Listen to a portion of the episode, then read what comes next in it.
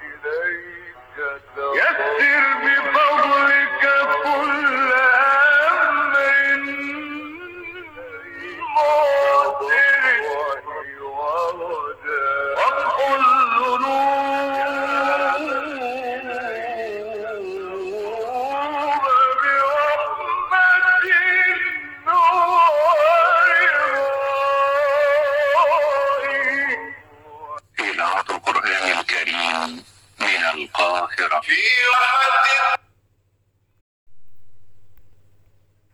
السلام عليكم ورحمة الله وبركاته. أعزائي المستمعين أهلا وسهلا بكم في برنامجنا الإذاعي أسماء الله الحسنى تقديم إسراء محمد جابر. سوف نتحدث اليوم عن المسلمون حول العالم. سنبدأ بشعر إسلامي قصير. أهديكم أحبتي هذه القصيدة الرائعة عن القرآن الكريم. يا أيها الكلم العلي الشأن يا من أضد.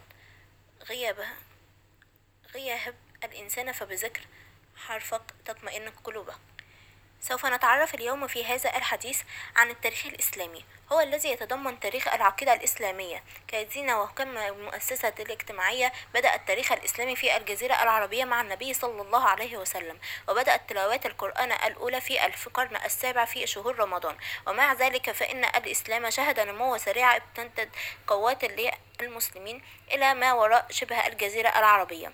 في شكل إمبراطورية إسلامية واسعة مع نطاق والنفوذ التي امتدت من شمال وغرب الهند عبر آسيا الوسطى والشرق الأوسط وشمال أفريقيا وجنوب إيطاليا. إلى جنا- جبال البرانز وبعد قرن من وفاة النبي محمد صلى الله عليه وسلم الإمبراطورية الإسلامية.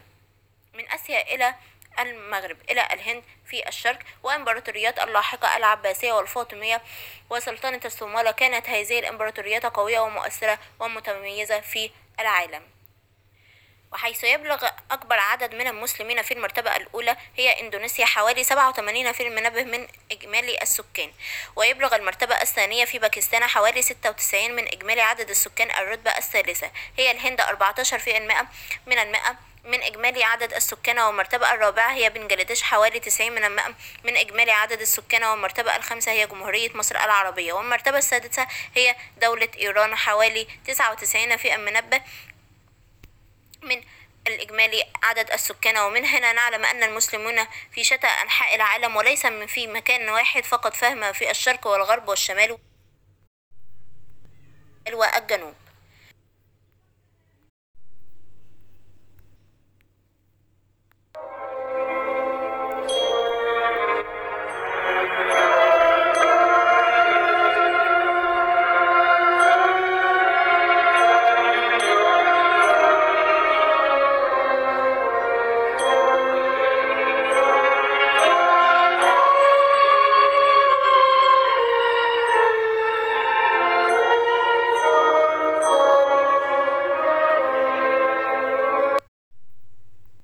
هذا الحديث يتكلم عن تواجد المسلمين حول العالم. هل هم كلاش الأغلبية؟ وهل هم يتواجدون مع بعضهم في منطقة واحدة أم في شتى مناطق؟ وما هو عندهم؟ وهل هم معترف به من قبل العالم أم لا؟ فكل ذلك سوف نتعرف عليه من خلال هذا الحديث. إن الإسلام أكبر دين في العالم وفقا لدراسة أجربت 2015 ويبلغ عدد المسلمين من عشرة مليون شخص و شوفوا يشكلون حوالي أربعة وعشرين في المئة من سكان العالم ومعظم المسلمون يبلغون واحد ونصف مليار نسمة حيث أن الإسلام هو السائد في آسيا الوسطى وإندونيسيا حاليا. وبصفة عامة بنشمل جنوب أفريقيا وإيران في جنوب غرب آسيا وبصفة عامة بيشمل جميع البلدان التي في الشرق الأوسط وبلدان شمال أفريقيا وكذلك إيران وفلسطين وتركيا وفقا للإحصائيات. ومن هنا نعلم أن الدين الإسلامي لم يكن مجرد ديانة بل هو ديانة سائدة في الشمال والجنوب والشرق والغرب. والنبي صلى الله عليه وسلم الذي أرسله سبحانه وتعالى ومحمد ولم يكن فقط مجرد زيادة في الأعداد في العالم. وهنا نعلم أنه يعتبر ربع العالم وأنا أشكر سيادتكم على حسن الاستماع ونرجو منكم أن نكون قدمنا أحسنكم وأعجبكم. وشكرا لكم. وكان معكم إسراء محمد جابر مذيعة في إذاعة القرآن الكريم. وانتظرونا في الحلقات القادمة في من برنامج أسماء الله الحسنى.